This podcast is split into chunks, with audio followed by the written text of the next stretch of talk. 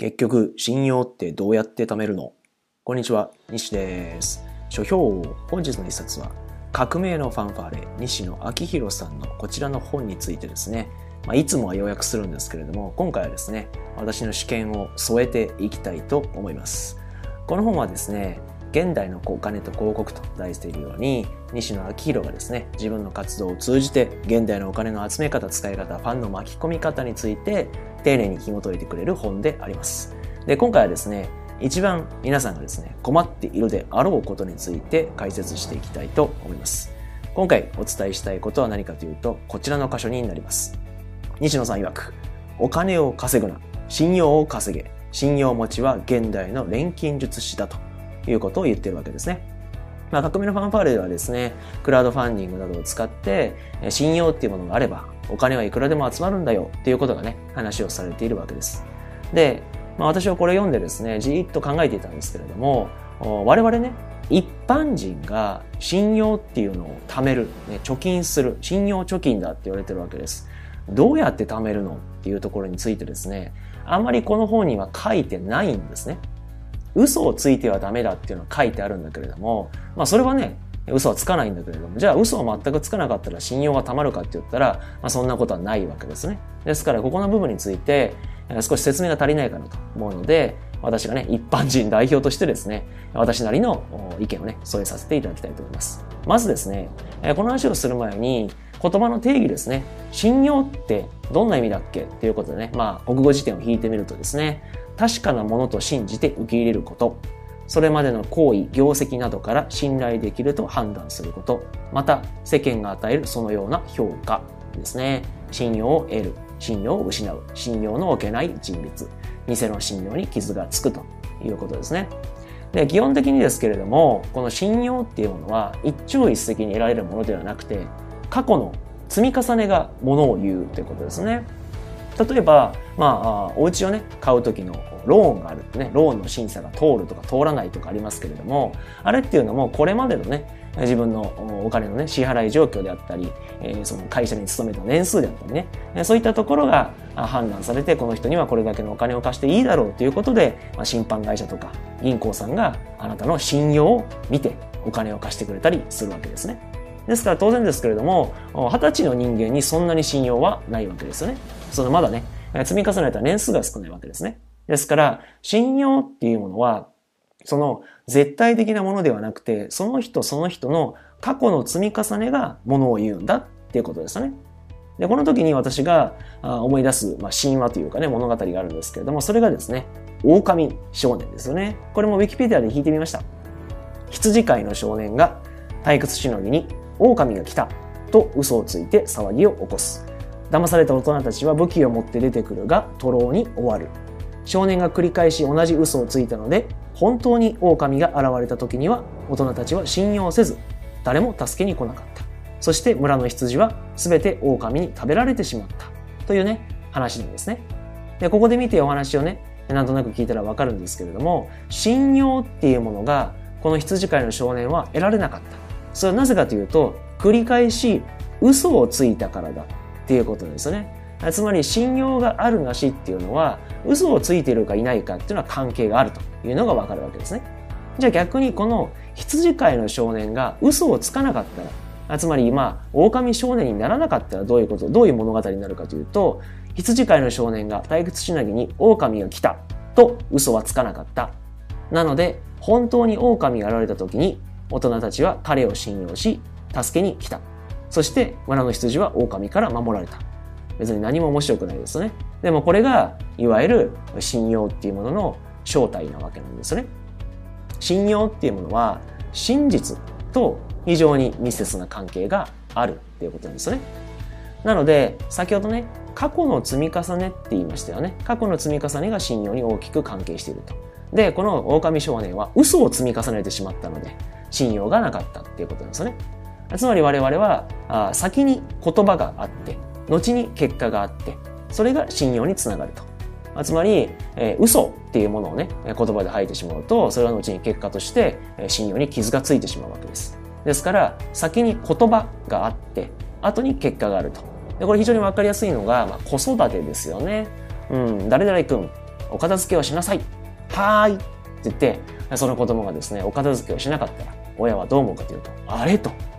この子は自分が言ったことをやらないのかなと。もう一度言ってみるわけです。誰々君、お片付けしなさいって言ったよね。はーい。すごい返事を言う。言葉ですよね。お片付けしなさいって言われて、はーいっていう言葉を言ったんだけれども、具体的に片付けをするっていう行動をしなかった。これは、おっと、親としてはこう非常にこう不安になるわけですね。この子は自分が言ったことをできないのかと。つまり、約束を守れない子供なんじゃないかっていうことで、非常にこう不安になるわけですね。同じく、他の例を挙げてみましょう。今度ダイエットすんねんと。ね、今度ね、なんちゃらダイエットやんねん。今度絶対痩せるからって痩せれなかった。ね、お前この間もダメって言ってたやん。どうせまたダメに違ってるやんっていうことで、もうあなたの言葉に信用がなくなるわけですね。ですから、何か言葉を発した後に行動が伴っているかどうか。これが原因と結果の法則になって、その結果ですね、言葉に行動が伴っていれば信用がたまるわけです。で、その言葉が大きければ大きいほど、その最終的に行動で満たされた時に、すごく賞賛が得られるわけですね。ですから、例えばですけども、海賊王に俺はなるって、いきなりドーンって言ってますよね、ルフィさんは。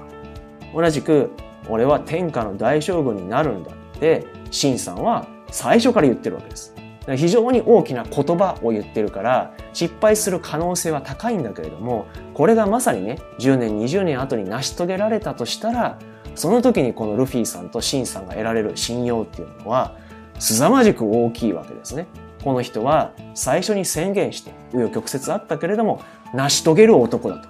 じゃあこういう男にかけてみようっていうことでこの人が何かやるときはいっぱいお金が集まったりいっぱい支援が集まったりするわけですね。つまり、信用を稼ぐために重要なことは何かというと、有言実行を積み重ねることです。これ大事ですよ。信用を稼ぐためには、有言実行を積み重ねること。で、日本人の多くはですね、なかなか人に言わんですね。あの、こっそり勉強みたいな、こそ弁みたいなことをするので、俺は東大に受かんねんと。絶対やってやんねんっていうことで、まず、先に口にするってことです。先にこれやんぞというのを言葉にするわけです。そして実際にそれを達成する。その先に、あの人って言ったことをやる人だよね。めっちゃ信用できるわと。彼が言うっていうことをやるかもしれんと。ちょっとかけてみようかなみたいな感じで、いわゆる信用っていうものが溜まっていくわけなんですね。だんだん分かってきました？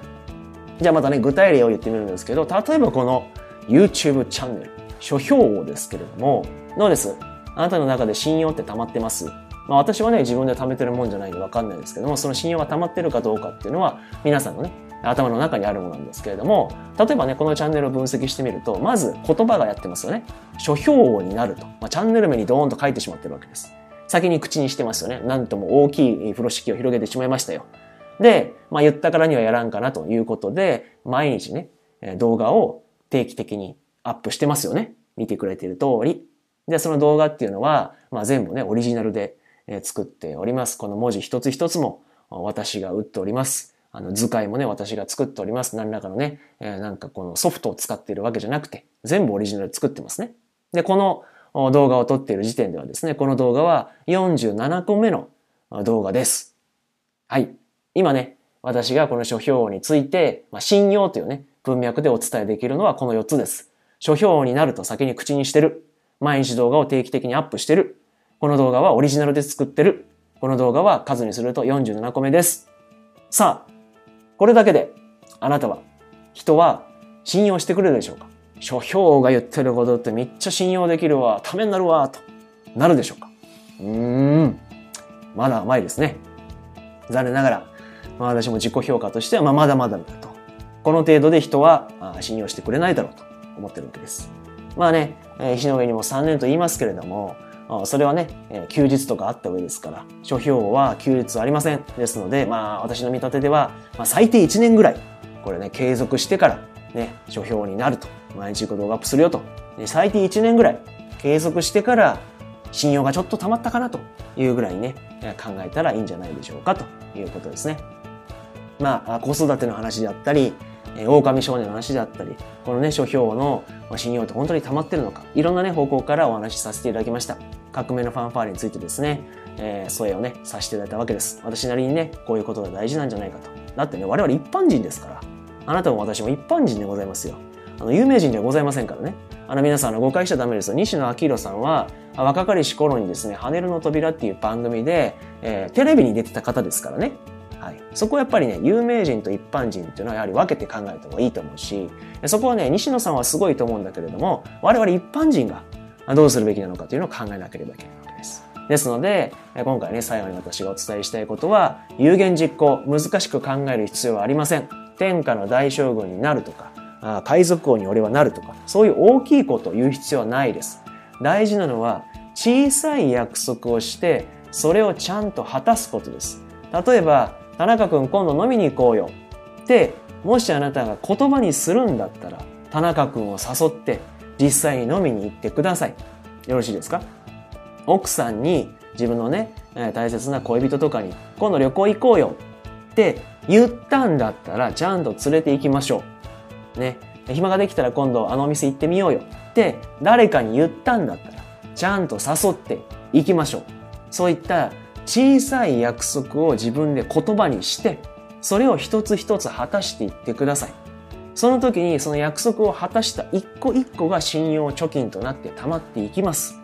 こう考えると、いわゆる革命のファンファーレっていうものがかなりね、自分の身近なものに落ちてくるんじゃないかなと思っていましたし、まあ、この説明ね、してる人はあんまいないので、まあ、やっぱ私もしとこうかなと思って今回はですね、まあ、ようやくとは少し違うんですけれども、書評本日の一冊はですね、革命のファンファーレ、現代のお金と報告ということで、ようやくではなく、私なりの試験の添えとお遣いをさせていただきました。参考になれば幸いでございます。ありがとうございました。